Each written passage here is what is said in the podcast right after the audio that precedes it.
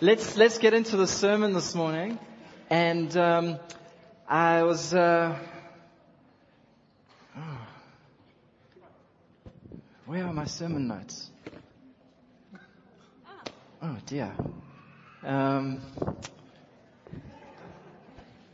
just, oh, it's just so embarrassing. Oh, they're not there, Langan. Just look around, man. The sound desk, I came in this morning. Did I leave them by the AV table? Mac, why don't you just look around there, bro? They must be here somewhere. Um, check the toilet.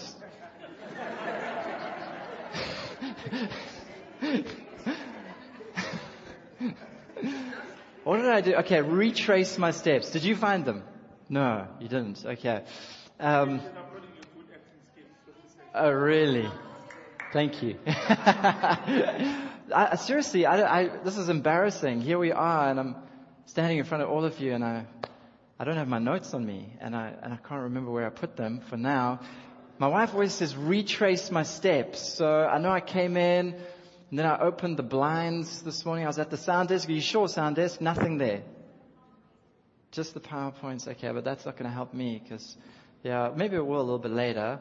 I opened the blinds over there this morning. Is there anything that side of the church? Crabs, maybe on the windowsill there. Have you got something? Have you found it? You found my sermon notes. Come here, bro. Give him this guy a hand. Well done, man. Come on. Awesome job. Do you want to preach it now? Sermon. Look at that, eh? This is great. So page one says, Luke 15. But there's no other pages. Did you steal the pages, bruh? There were more. There was like about 10 pages here. Nothing. So all I have is this one. Luke 15. Okay. So right, who, has got a Bible this morning? Can, can you go to Luke chapter 15? Shucks. That's all we've got. It's okay. We can do it. We can do it. Who could, who could tell me what, what Luke 15 is all about? I can't even remember. What, what is Luke 15 about? Can you just maybe look through your Bible when you're there? Luke 15. Some of you are getting scared. You're thinking you might have to preach this morning. Bible says be ready in season and out. We should be able just to pick a leader here this morning, huh? Huh? Okay, Luke 15. That's, that's all we've got this morning. I, th- I think it'll be enough. Who can tell me just, just briefly what is Luke 15 about? Like what are the main headings there? A lost sheep, a lost coin, and a lost, and a lost son. How appropriate that I lost my sermon notes this morning, huh? so we're talking about a lost sheep, a lost coin, and a lost so, okay, well, I tell you what, why don't, why don't we just write the sermon together this morning? I've got this board over here. You guys can help me because you all got Bibles and you know the Bible really well. So can we just, can we just write the sermon together? Is that alright? Can you guys see? Whoopsie, I'm just breaking the place up here. Can everybody see there? That's okay. Alright, so what have we got? We've got Luke 15, hey? So we got Luke 15, okay. It's a big chapter. And what is it about again? Lost sheep. Man. Lost coin. And a lost sermon. I mean, a lost son. Okay. Alright, now, we can just, we can write the sermon together, okay? So if some of you have been wanting to do like a sermon training, we can just, we can just do it, yeah? And then we can all walk out of here this morning know how to write a sermon, hey? It's, it's really, it's quite simple. First thing you do when you write a sermon is, especially when you've got a passage like this, and you already have your, your passage and your scripture, the first thing, who knows what the first thing you do? Pray, yes. None. Well, let's pray. Father, we pray and we ask you to help us this morning to understand what you're saying to us through this word. Holy Spirit, would you illuminate the word? Would you give revelation to us? Will you give understanding to us? so that we know your heart this morning. Amen. Okay, what's the next thing we do? When you read it, good, okay. So we read the passage and then, then what, what, the, the thing that you look for is in, the first thing you really look for is context. Okay? Why was this written? To who was it written?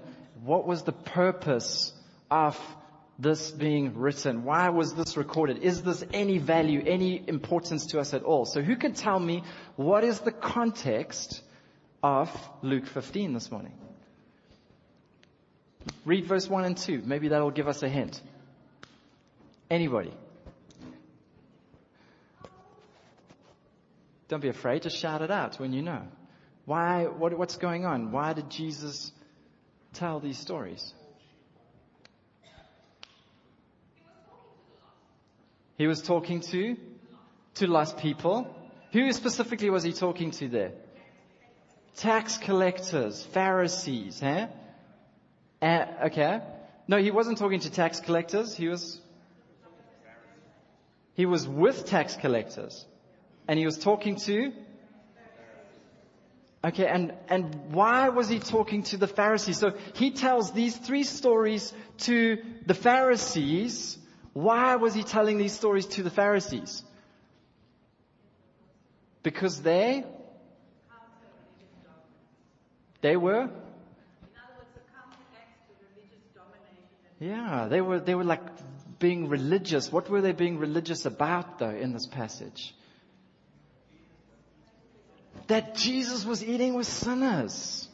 Yeah, you can see that in verse 1 and 2. Hey, so Jesus is hanging around and the Amplified Bible says especially wicked sinners Right? And he's eating with them and he's hanging out with them and he's talking with them. And these Pharisees are watching this thing and they're getting the matters. They're like, how's this guy? You know, how come he's hanging out with these guys? Doesn't he know what these guys do? This is like the mafia here.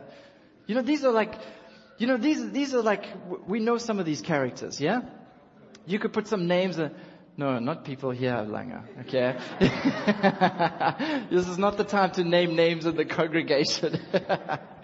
So, so Jesus is sitting with these fishy wicked things, and the Pharisees are getting the matters. Why are you sitting with these people? Why are you talking to these people? Why are you even paying any sort of attention to them? You should be paying attention to us, because we are, we are, the, we are good people.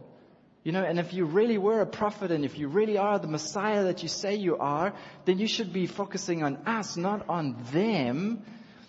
And so they were all wrapped up in kind of like a religious mindset that looked down on people who didn't believe, people who were sinners. Am I right? So the context of this passage that we're looking at is that there were, there were, there were sinners, okay? And Jesus was loving them. Okay, that's a heart, just in case you didn't know. Just color it in so you can see, alright? And then there were Pharisees, alright? And Jesus is talking to them. And he's telling them these three stories, alright? Why is he telling them these three stories? So he's addressing them, but, but why is he, why is he telling him these three stories? In each of these stories, we see one, a sheep gets lost, and the shepherd does everything he can to get the sheep back. Then we see a coin getting lost, and this woman cleans her house, turns it upside down to find that missing coin, and then she rejoices when she finds it. And then the lost son, we, we see a father waiting for his son to return home after rebelling against him. And then he comes back, and there's this incredible celebration of the son coming home again. Why did Jesus tell these three stories? Come on, you gotta help me preach this morning to the Pharisees.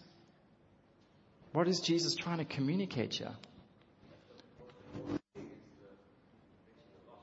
That the most important thing is reaching the lost. Okay?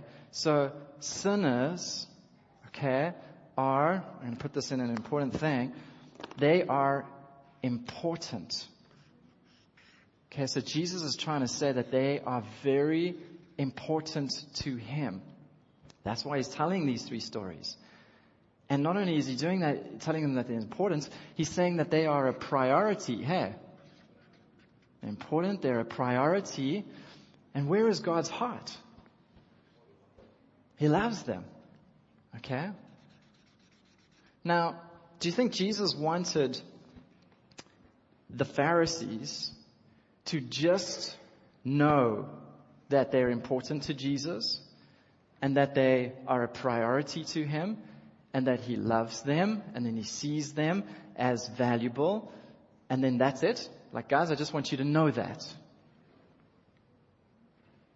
Why else would He tell us these stories? Tell them the story. Because He wants their minds to change. Okay. He's looking for them to change. So the symbol I know for change is a triangle. Where did I get that from? It's economics, eh? I think it's in ecos. Alright. So he wants, his objective here is he wants the Pharisees to change. He wants them to know his heart, but he also wants them to have the same heart that he has. He sees them trapped in a particular mindset and he's communicating his heart to them because he wants them not just to know, but he wants them to change. He wants them to do the same that he does. Okay? It reminds me of a, a, passage where Jesus said this. He said, I have come to earth to seek and can we all say together, I have come to seek and save. Okay, I'm going to ask you a question and you reply with that answer. Why did Jesus come? Some of you are not really saying it this morning. Why did Jesus come to earth? To seek and save the lost. What was Jesus' priority here on earth? To seek and save the lost. What did Jesus give his life to while he was here on earth? How important were the lost to Jesus? Ah, I got some of you. some of you are like, let's just seek and save the lost. very, very, very important if we look at these passages over here. You know what? A lot of the sermons coming back to me now. Okay, I'm, I'm starting to remember some of the preparation. I remember that we're actually, oh, you're also writing up there. That's awesome, hey? These guys are amazing. Um, we're part, we're doing an all, a series at the moment and it's called Always. Okay. And what we're doing in the series is we're looking at the things that we should always be doing as Christians. So we looked at our first sermon a couple of weeks ago was what? Honor. And we looked at the fact that as Christians, this is just something that we always do. We always give honor to everyone. Amen? To even the people that we don't think deserve it. Isn't that true? We, we give honor, alright? So honor is something that we give. Then we looked at the sermon Mr. Umtata preached on blessing, that we, we always bless. He's in the, in the kids, the parents and tots room over there, Mr. Umtata.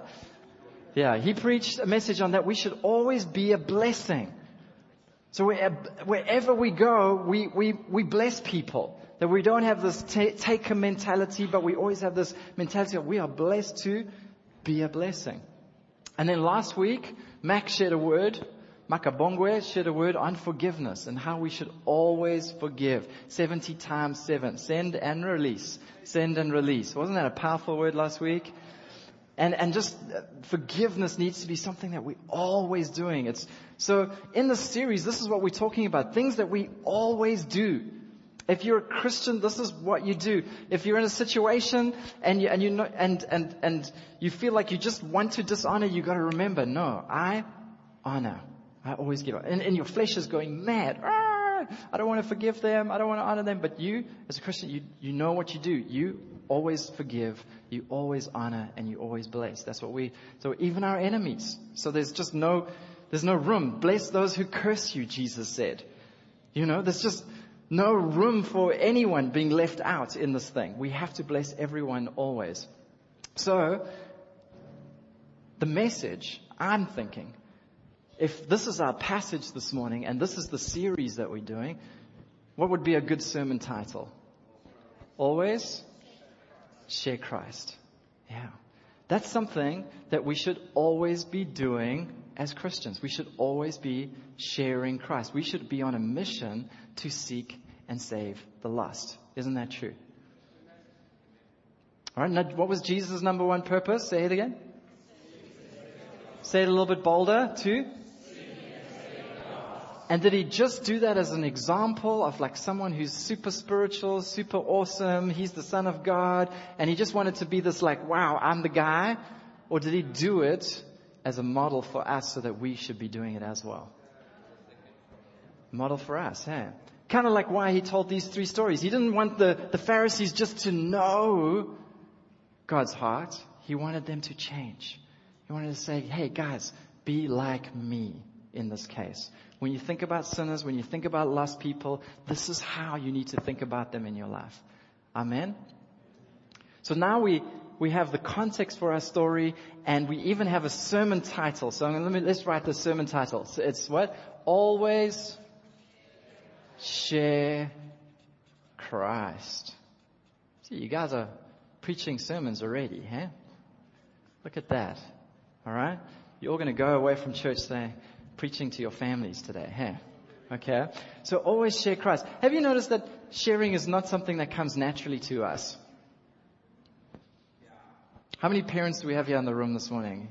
How many times are you telling your kids to share and you have to like teach them that? Like they don't just, they don't, they don't just get that thing, hey?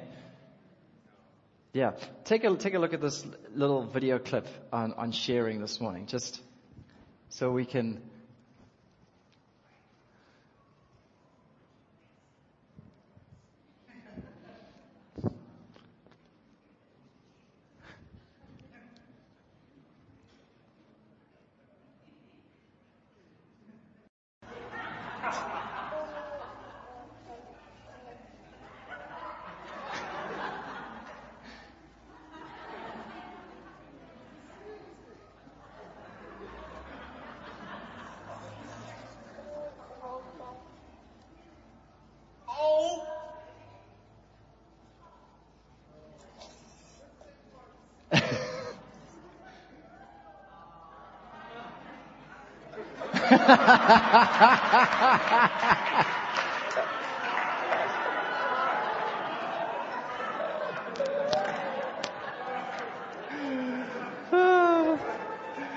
Isn't that classic, man?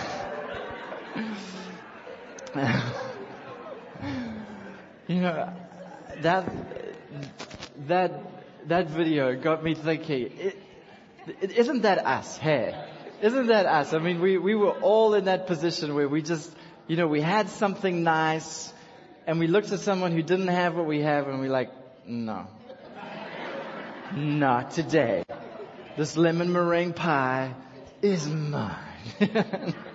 Sharing is not something that comes naturally to us. It's something that we have to learn. It's something that our parents have to drill into us. It's something that, you know, it's a value, it's a virtue that we have to learn.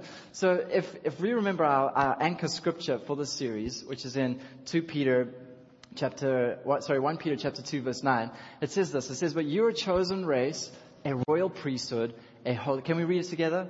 But you are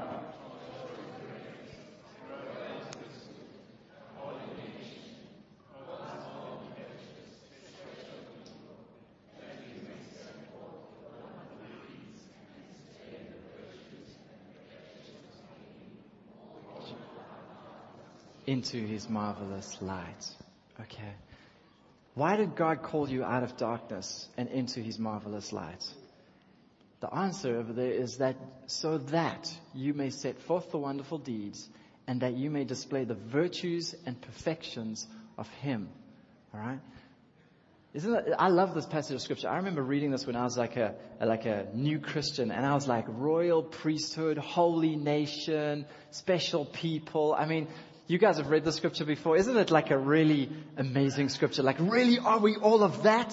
Royal priesthood. I'm not really sure what that means, but it sounds awesome. You know, I want to be that, okay? Holy nation, special people, and, and it's really amazing what Christ has done for us. You know, that's what He has done. He's made us a priesthood. What is a priesthood? It's somebody who acts between man and God. Somebody who acts for God on behalf of man and somebody who acts be, before, on behalf of man towards God. A royal priesthood. So we're royalty, baby. Amen?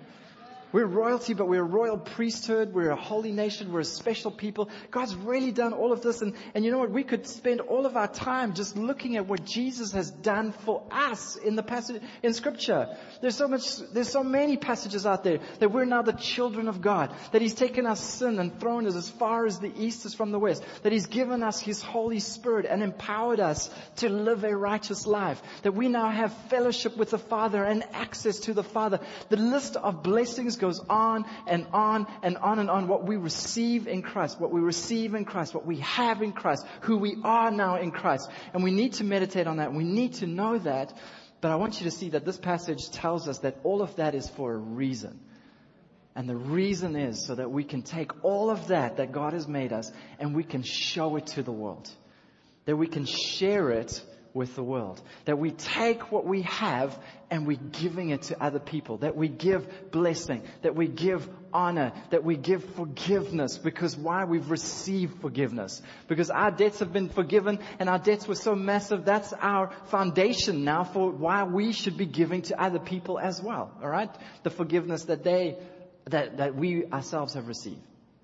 So we should be giving all of these things, but the number one thing that we should be giving is Christ. The number one thing that we should be sharing with people is Jesus. Why? Because Jesus is the entry point for every other blessing of God. If you don't have Jesus, you don't have anything else on that page up there or anything else in the book. Jesus said this. He said, I am the way, I am the truth, and I am the life, and no one comes to the Father. No one has access to the Father. No one has eternal life. No one has their sins forgiven. No one has the blessings of heaven, the fellowship of the Holy Spirit on their life. No one has these things unless they come through me. I am the way, I'm the truth, and the life. And no one has access to all of this unless you come through Jesus. So Jesus is the door to every blessing of God. So the number one thing that we should be sharing with people is Jesus. And I know some of you are looking at me like, always? Always?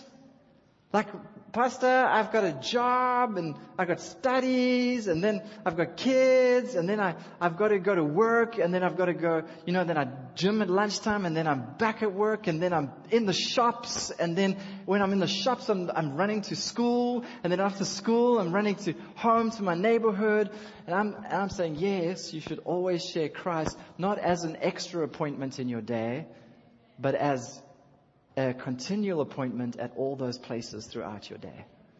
That you share Christ at school, at work, at the gym, at, where do you go? The grocery store, in your neighborhood, in the normal flow of your life, you should always be sharing Christ. That that's something that we should always, it shouldn't be this like, okay, troops, we're gonna gather together Friday night, we're gonna go share Christ. That's awesome. Let's do that. Okay. But it should be part of our lifestyle as Christians. It's something that we're always doing. So as we, we're, we're going to the shops, we're, we're going for bread and milk. Amen. But we're also going for souls.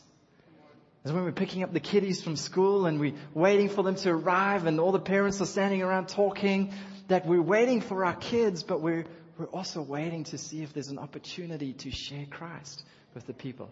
That we go to work to do our work every single day, but not only do we do our job and do we get through our assignments and all the things that we have to do, but while we're in that place, we're looking, are there people here that I can share Christ with? Is there somebody around me that I can share the gospel with? Amen. We should always be sharing Christ. Why? What did Jesus come to do? He came to Tell the person next to you, what did Jesus come to do? Tell the person behind you, what did Jesus come to do? Okay, what should you do? Seek and save the lost. Seek and save the lost. Why? Because it's important. It's where God's heart is. It's His priority. Amen? Okay, sermon done. Let's go home. No, I'm just kidding. I'm sure there's more we can get out of this. Hey. Okay, what's the next step in sermon prep?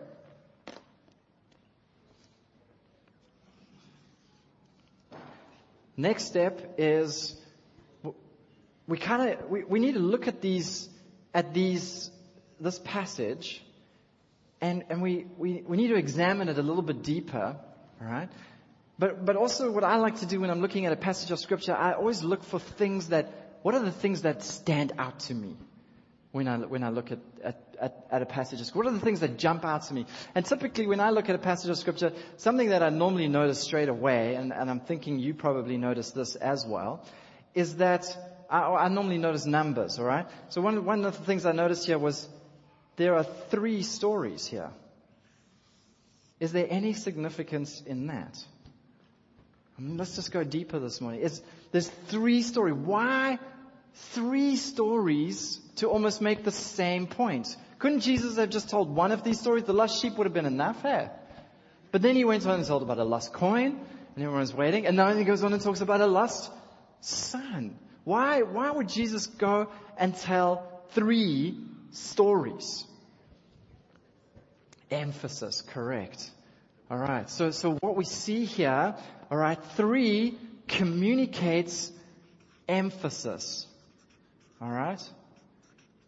That's a big word to write on something, okay?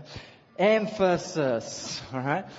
So, Jesus is trying to like, I mean, you, you, you can say, if you say something once, right, you've said it. If you say it twice, people notice, right? But if you say it three times, you, you're driving your point home, either that or your audience is deaf, alright? You, you're driving, alright, your point home. You, you're sealing your point. And that's really interesting because if, how many of you have, have like, know about numerics, Bible numerics? You know the numbers in the Bible always carry significance. Alright, so there's, a, there's an entire study about numbers in the Bible. It's one of the, always one of my favorite subjects at Bible school because when you, when you study it, you realize how incredible God's hand is that, you know, you've got all these different books and all these different authors, but it's got the same use of numbers throughout in all of the books. It's just incredible and how the significance that God attaches to numbers. So where, where do we see significance of numbers in the Bible? Like, where do we see a three as significant? Three wise men. Awesome. The Trinity. Father, Son, and Holy Spirit. Three wise men came. What else? He rose on the third day. Faith, hope, and love abide. And the greatest of these is love. 1 Corinthians 13, yeah? What else? Abraham, Isaac, and Jacob is like a three generational kind of seed thing that's throughout the scriptures. And some of you mentioned like the third day. If you look at Jesus' ministry in the Bible, um, you'll see that he started ministering when he was 30 years old, right? Which is three to the times 10, and 10 being a number of completeness as well. So com- complete completeness. He started his ministry at the perfect time. Jesus started his ministry. How long was his ministry? Three years. All right. When he, the three wise men came to his birth. When he was praying in the Garden of Gethsemane the night before the crucifixion, how many times did he go pray? Three times. How many times did Peter deny him? Three times. What time was he hung on the cross? In the third hour of the day. Okay? How many hours of darkness were there when he was on the cross? Three hours of darkness on the cross. What time did he die on the cross? At 3 p.m. in the afternoon, the ninth hour. And then he rose again on the third day. If we look at the life of Christ, we see like the whole thing is threes. Right? There's just threes all around it. How many books are there in the New Testament? Some of you are quickly going to the reference page. There's 27. 20, 27. What is 27 in relation to 3? We're the maths people. 3 to the power of 3. 3 times 9. 3 to the power of 3 is 27. Any significance, any, is that coincidence? Is it coincidence that Jesus told this story three times? No. What, what, what is three communicating in the Bible? When, I mean, when we look at the life of Jesus, what God is trying to say, I mean, I, I know this. There's been a couple times in my life where, where God is moving me in a new direction. He confirms it three times. When I moved home, he confirmed it in three different ways. When I was going to get married, he confirmed it in three different ways. There was, there was, look out for it in your life, okay? I'm not saying it's a rule always, but, but look out for it. Often he, he does that when he wants to get our attention. He does it three times. When you look at the life of Christ, why is it wrapped up in threes? Because he wants to get our attention. And the number three is showing completeness. It's showing he's making his point. He's emphasizing his point. How many of you know in Ecclesiastes it says one can be overpowered, two can withstand, but a threefold cord is not easily broken. So if there was one story, we might have just dismissed, okay, maybe God cares about the last. But now there's two stories. Okay, God, He cares about the last. Now there's three stories. Guys, get this. He cares about the last. I want your full attention. That's what he's saying.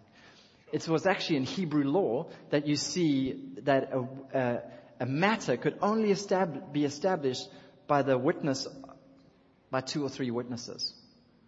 So, so when there's a three witness, a matter is resolved. Alright? So Jesus was not only following like law from the Old Testament, but he's trying to say, guys, I want you to take note.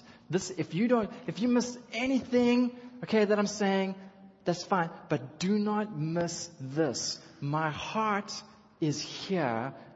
I value the lust. And I'm not just telling you so that you will know about it. I'm telling you so that you will change.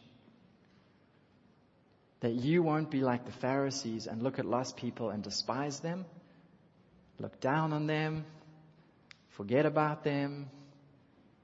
Or maybe the, the, the older brother in, in, in the last story over there who didn't really care that his brother had been missing and lost in sin. But that you would be a person that is like the father looking for his son, waiting for his son, welcoming his son home. That you would be like this woman who turned her house upside down looking for that coin. That you would be like that shepherd who leaves the 99, the joy of everything that Christ has given us and go out and look for that lost sheep and then get them back so that they're in the kingdom again. That you would be like the people in these stories because that's what God is like in these stories. So I think we're going to go through a little bit of change this morning. So the first thing we notice is the emphasis of the three. Another thing I noticed, numbers wise, was did you notice that the, the first one was one in a hundred? The second one was one in the, the second story was one in ten. Okay? And then the last one was was one and two. They were two brothers, right? So, what do you think God is trying to communicate here? Do you think Jesus just throws out numbers, or do you feel like there's some significance to numbers now?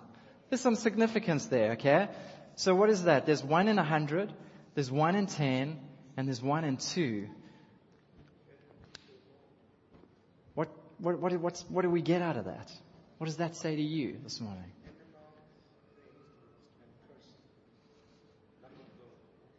The lust take priority. It doesn't matter if there's one in a hundred, one in ten, or if it's one in two, the same attention is given to the one. If it was one in a million, do you think there would be any different story that Jesus would tell? What about one in 60 million? Imagine everyone in South Africa saved except for one. Would the story still be told? It would still be told. What if it was one in, a, in six billion, seven billion, one person on this planet? Would the story still be told? It would be. So what he's doing is once again, he tells it three times to emphasize his heart, but then he's also telling us this to show us that it doesn't matter if it's just one. I will still give everything just for the one person. I will do it just for one. Amen.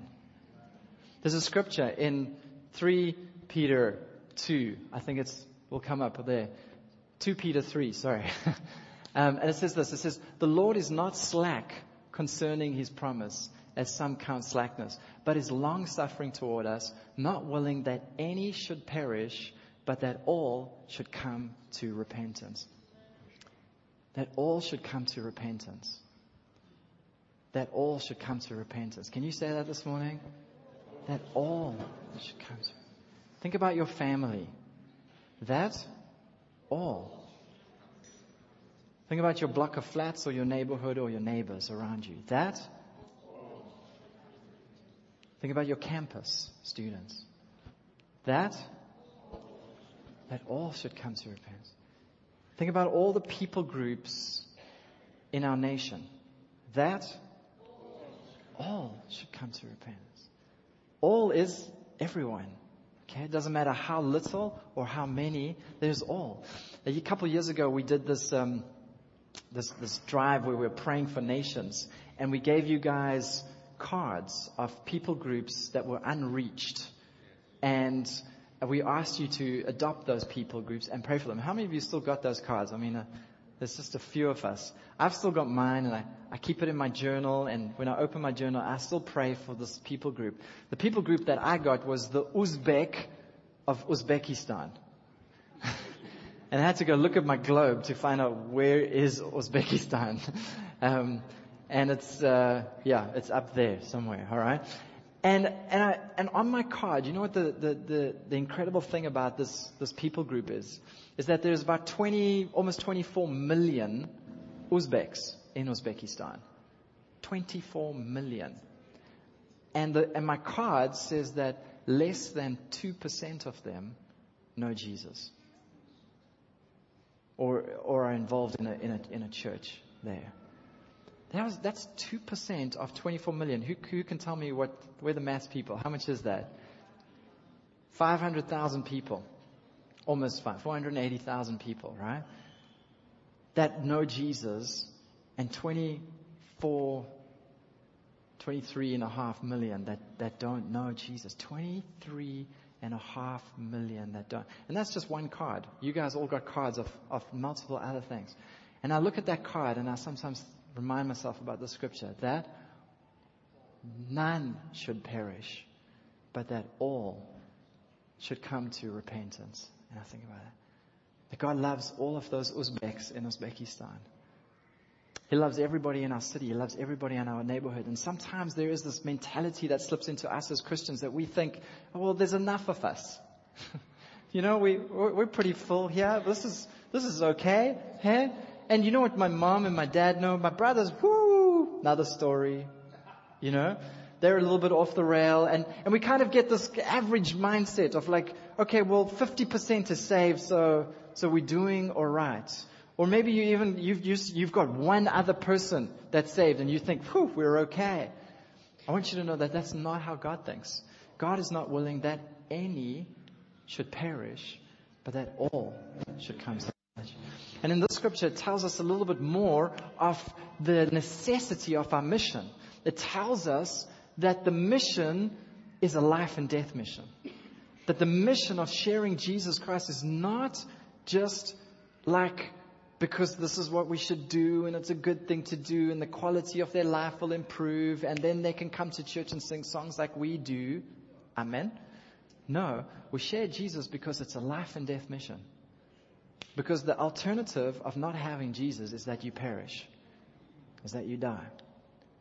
It's eternity without God, you, in death. Jesus said, if you believe, you will live. And the alternative is you die. So we're on a life and death mission. Okay? What else? Let's move on. Are you still with me this morning? Check the person next to you, see if they're still awake, if they're writing a good sermon. Going deep here. Next thing you look for in a sermon is common themes. What do, what do, what do all these, these stories have in common? Something's lost. Something valuable is lost, hey? Something valuable is lost. Okay, what's another thing? What else, what else do they have in common? There's a search. Correct. There's a, actually, let's call it an all out search. And what else do they have in common?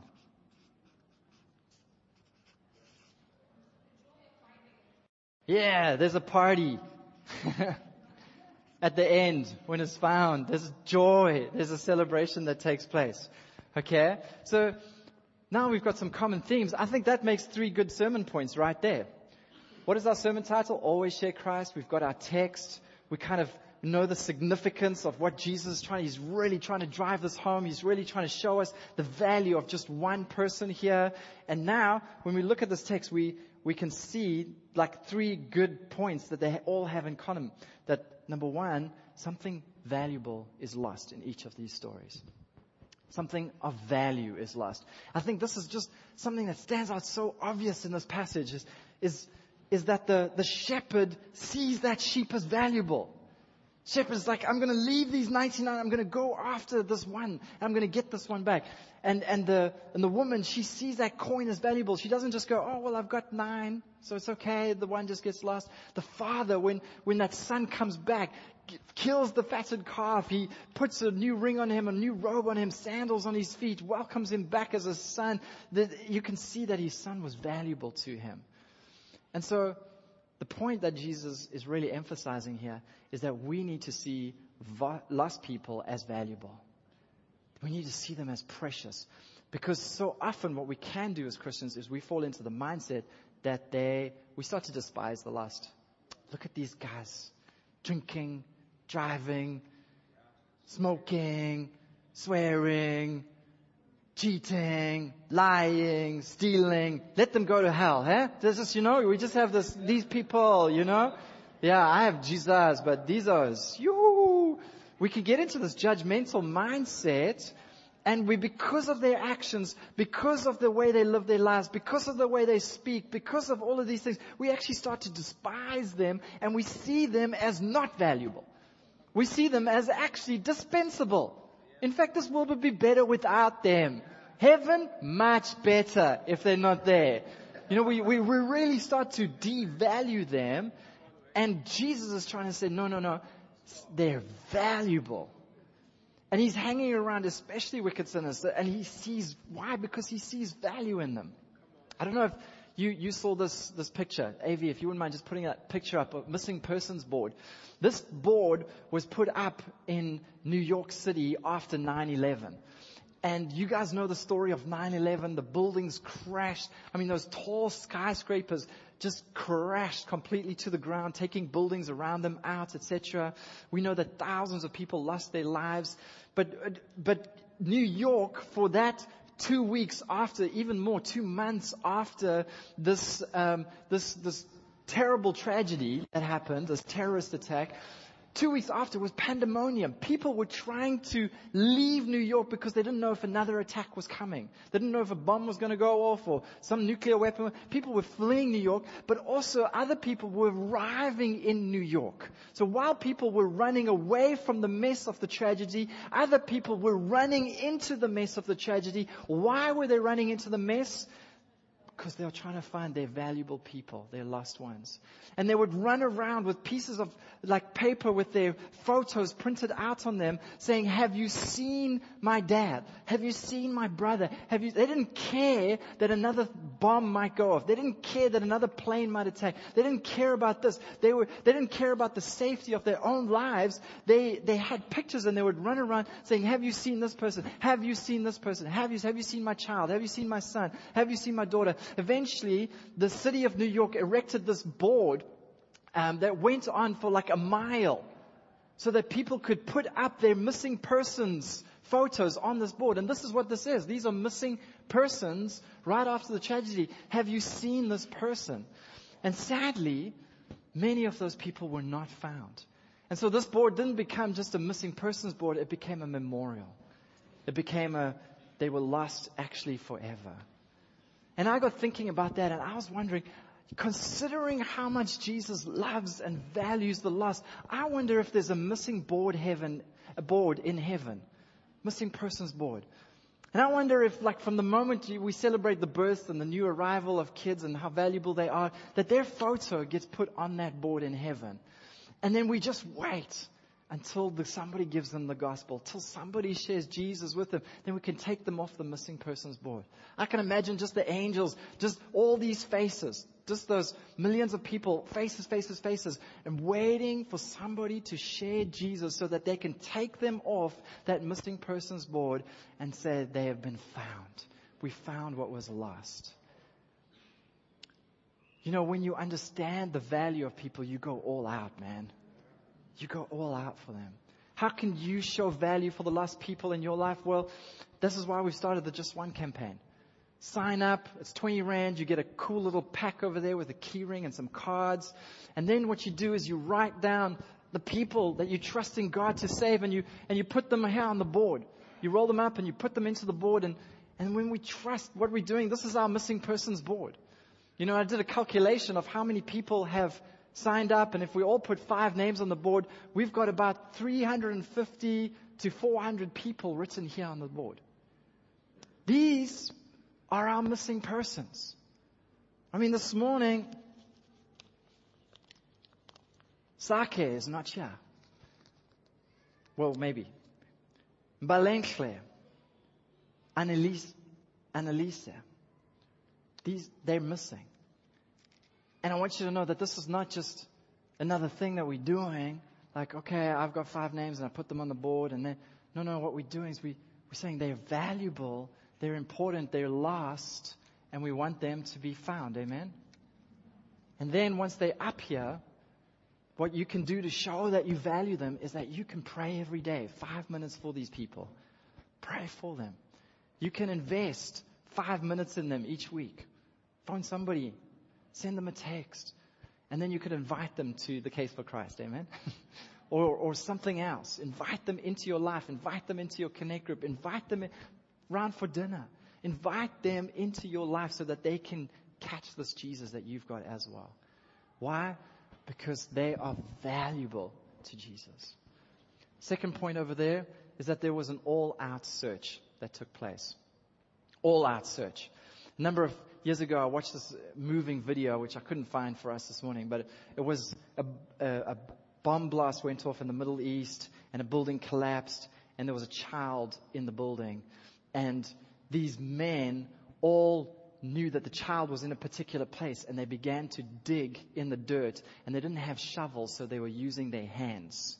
And this video is so emotional. You just see all these people, all these men just digging through the dirt. And you wonder, is there anything under there? And they're digging in the dirt, they're digging in the dirt. And then eventually they, they find this baby and they pull it out alive. And when they find it, man, they hold that baby up and the, have you seen the video? They go crazy. People just start screaming. It's incredible. When I saw that, I thought about this passage of scripture. That's what that shepherd did. I mean, look at, look, I think it's verse 4. I've, got the passage over there.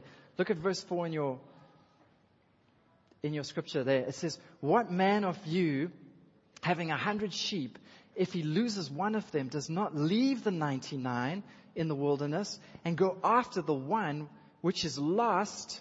This is the word that got me. Until he finds it. So not only did he prioritize the one as the most important above the 99, all of us have got some 99s, right? Who do we spend our, our time with? The 99, yeah. Okay. But not only did he say we need to prioritize the one over the 99, he then went searching and tr- trying to find it until he found it. That says determination. That says perseverance. It reminded me of another scripture in John chapter 4. Avi, if you've got that scripture up there, it says this. This, what happened in this passage of scripture was Jesus was talking with a woman at the well and she ran into the, the city and said, come everybody, meet the, meet the Messiah, meet the one. And the disciples came back in the meantime, and then Jesus talks to his disciples, and this is what he says. He says, You know the saying, one plants, another harvests, and it's true. I sent you to harvest where you didn't plant. Others had already done the work, and now you will get to gather the harvest. So all these people are coming, and he's telling the disciples, It's harvest time. And you didn't even labor for it. But what I really understood out this passage is that there's, a, there's labor to be done in winning people to Jesus. We've got to, there, there's work. Just like a farmer plows the ground, sows seed, waters the seed, we need to put in some work to see. You're going to have to phone. You're going to have to invite. You're going to have to pray. You're going to have to reach out to them. If they've got problems with the Bible, guess what? You're going to have to go and study why the Bible is authentic and show them why. Amen? All right, if they got problems with with, with, with why Jesus, then you need to go and find out, well, why is Jesus? And then you need to bring it in a way that they can understand. If they've got, you know, a life that's trapped in sin, then you need to be the person that can help them out of that sin. There is work to be done in order to see people get saved. And sometimes it's not us who will see them get saved. Somebody else might just reap the moment. You know, preachers. we reap. we just said, does anyone want to get saved? People put up their hand. We celebrate the moment. People give their life to Jesus. But there's a whole story of other people involved before that moment takes place. And so this all out search is what I see here is this is determined. This is effort. This is something that we've got to work at. This is something we've got to prioritize. This is something that we've got to value like God values. Amen? And then finally, there's an all out party that takes place. There's a celebration that takes place. Um, I mean, when you look at look at some of these scriptures in the, in this passage of Luke 15, um, the first one says, "I say to you that likewise there will be more joy in heaven over one sinner who repents than over 99 just persons who needs no repentance." What does heaven celebrate? Lost people coming home. More than us. Heaven's really happy that we're getting a lot right in our lives, that you prayed, that you read your Bible, that you're leading a connect group, that you're serving in church and you're going to the worship practice and you're getting involved. He loves that. But heaven really celebrates when a lost person comes to Christ. More, alright, than anything else. And there it says in Luke 10, it says, Luke 15 verse 10, likewise I say to you, there is joy in the presence of the angels of God over one sinner who repents in, in Revelation, it describes the angels as being a host too many to number. So I just try to imagine this crowd of angels celebrating over one. Just one that gives their life to Jesus. The, the final one is the son who comes home. And it says, the father said to his servants, bring out the best robe, put it on him. Put a ring on his hand, sandals on his feet. Bring the fatted calf here, kill it. Let us eat, let us be merry, for this my son was dead and is now alive again. He was lost and he's found, and they began to be merry. So, have you noticed in life that that celebrate the magnitude of a celebration is normally linked to the magnitude of the victory? Have you noticed that? That you know, if you're in a team and you win a match, there's a celebration. But if you win the World Cup, there's a celebration that's taking place. Jesus is trying to show us that the celebration of celebrations, the biggest celebration that takes place in heaven is when lost people come home.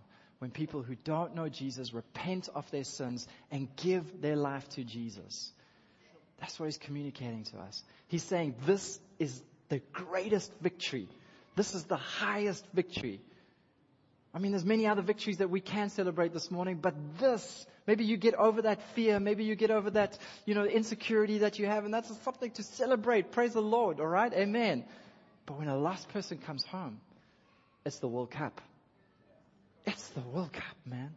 We should go crazy like the angels are going crazy. Amen? Why did Jesus tell us all of this? He wanted to show us that it's a priority to Him. This is his heart towards sinners. But he just didn't want us just to know about it. He wanted us to, to be like that. To be like him. Amen.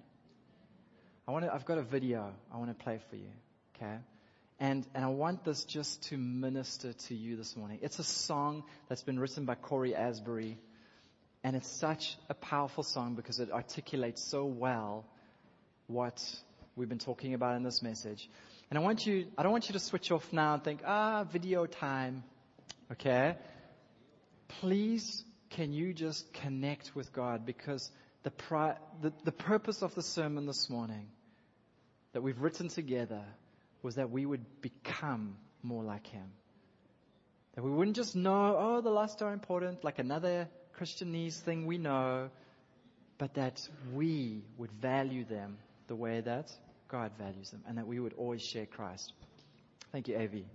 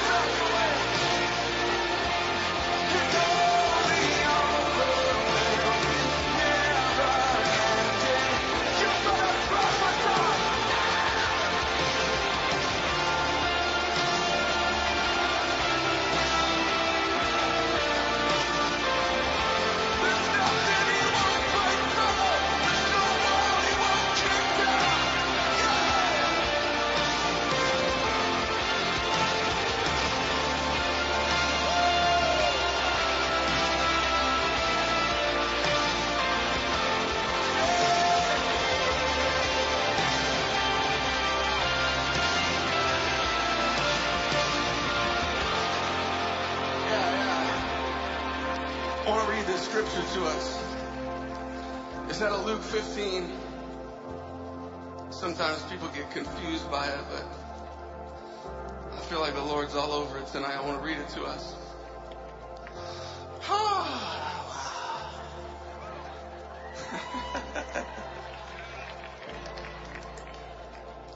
it says, Now the tax collectors and sinners are all gathering around to hear Jesus. The Pharisees and teachers of the law muttered, This man welcomes the sinners and eats with them. The religious people are mad. Sets the stage and Jesus pipes up. He told them this parable. He says, Suppose one of you has a hundred sheep and loses one of them. Doesn't he leave the 99 in the open country and go after the lost sheep until he finds it? And after he finds it, he joyfully puts it on his shoulders and he goes home. He calls his friends, he calls his neighbors together and says, Rejoice with me because I've found my lost sheep. And I tell you that in the same way, there will be more rejoicing in heaven over one sinner who repents than over 99 righteous people who don't. Man, he's that good. I want to just read a couple thoughts, just share a little bit of the story behind this song, and then we'll sing that bridge one more time and we'll go nuts. We'll see what happens. So when I use the, re- the phrase, the reckless love of God, when we say it, we're not saying that God himself is reckless. He's not crazy. We are, however, saying that the way he loves is in many regards quite so.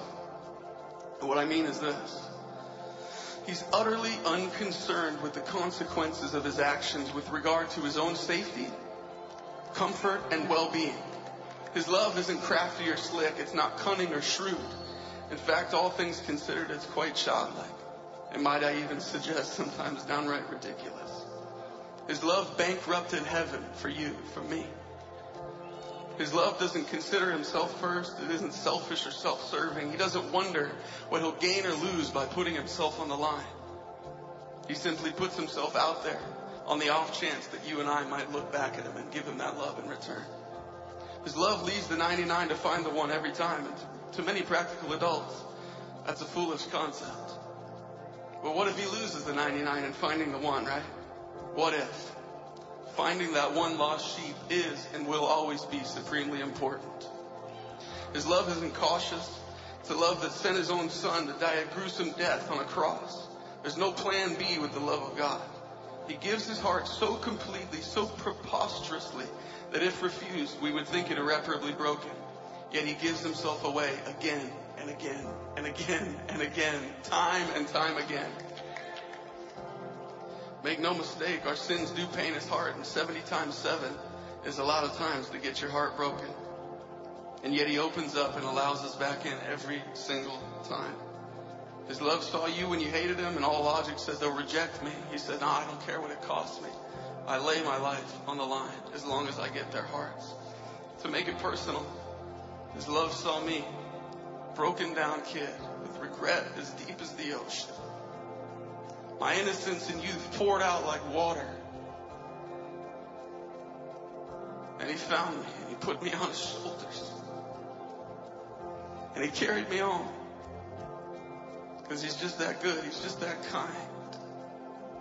He's a father that never gives up. So as we sing this bridge and chorus one more time, just let it, let it break down those walls tonight. There's no shadow. There's no shadow you won't light up, mountain you won't climb up, coming after me. Yeah. There's no wall you won't kick down, lie you won't tear down, coming after. Yeah, again. There's no shadow you won't light up, mountain you won't climb up, coming after. He's breaking off self-hatred tonight. There's no wall you won't kick down, lie you won't tear down, coming after. There's no shadow now. There's no shadow you won't light up, mountain you won't. Come on, let it rise.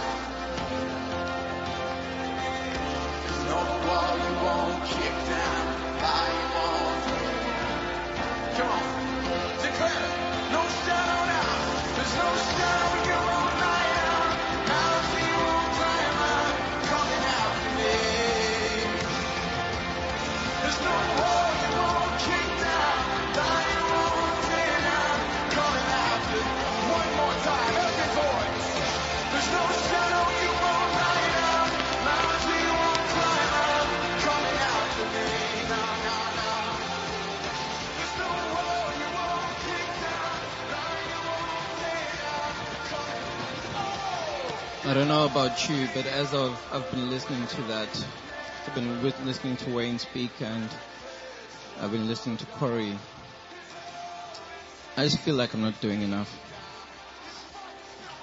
There's, there's so many opportunities we get in a day, but one always feels busy or in a hurry for something. Going to the next meeting, I'm going to that appointment, I'm going to this thing, I'm going to that thing. And there's something very striking that Jesus said to his disciples. That look and what do you see? And for them, they just saw what they normally see.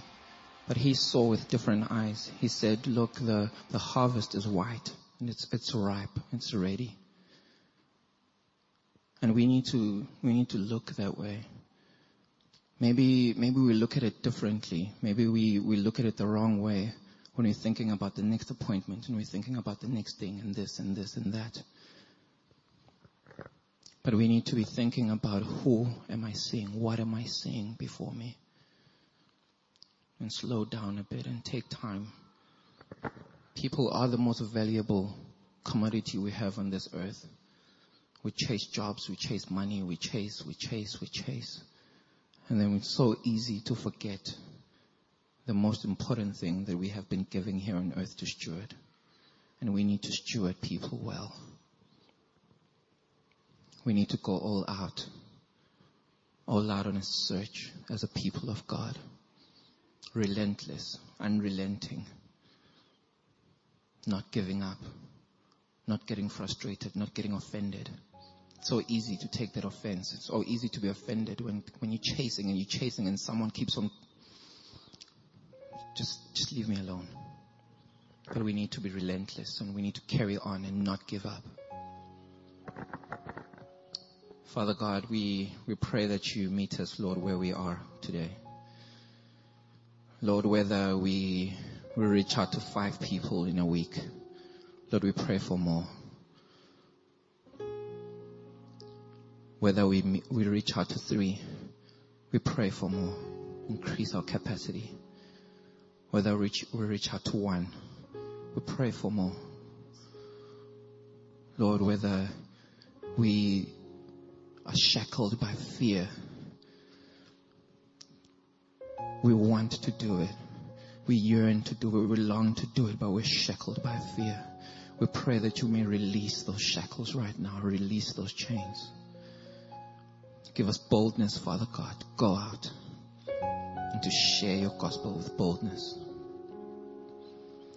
Lord, we pray also that we may be diligent, Father God. As we've signed up for the just one, Lord, we, we pray for each and every name on these boards, Father God. Each and every name, Father God, that has been written down with so much care and a yearning for them to know you, the only true God. We just pray, Jesus, for each and every person that is there. Won't you just stretch out your hands to that board? Lord, we, we pray, Father God, that you may, may wreck them with your love, Father God. We pray, Jesus, that they may not be able to escape you. That right now, Father God, that you may go before us, Lord, and speak into their hearts. Draw them nearer, Father God. Let them see things. Let them, let them encounter things, Lord, that will remind them that you are there, that it will show them, that it will reveal you to them, Father God. We pray, Lord, for us as we go out, Lord, we, as we have everything. Lord, we pray that you may just help us to manage our time, that we may prioritize your people, that we may hold it as the highest esteem, Lord.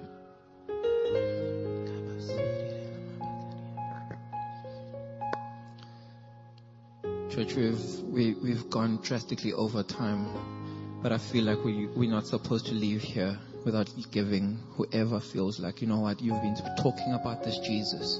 You've been saying this Jesus and this Jesus and this Jesus and so much love and I don't know that for myself. I need to know this person. Won't you just stick out your hand right now? He said, I don't know this person that you're talking about, but I, I, I, I want to know him. Won't you just put up your hand?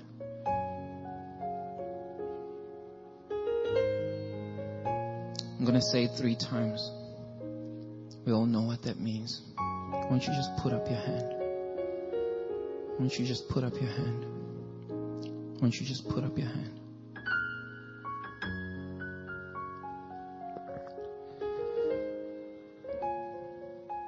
Father, we pray for each and every person in this, in this auditorium, in this city, Father God, who doesn't know you. Lord, our prayers are that we may encounter you and that we may know you more and more each day. That they may get to know who you are. That they may live their lives for you, Father God. Live in Lordship.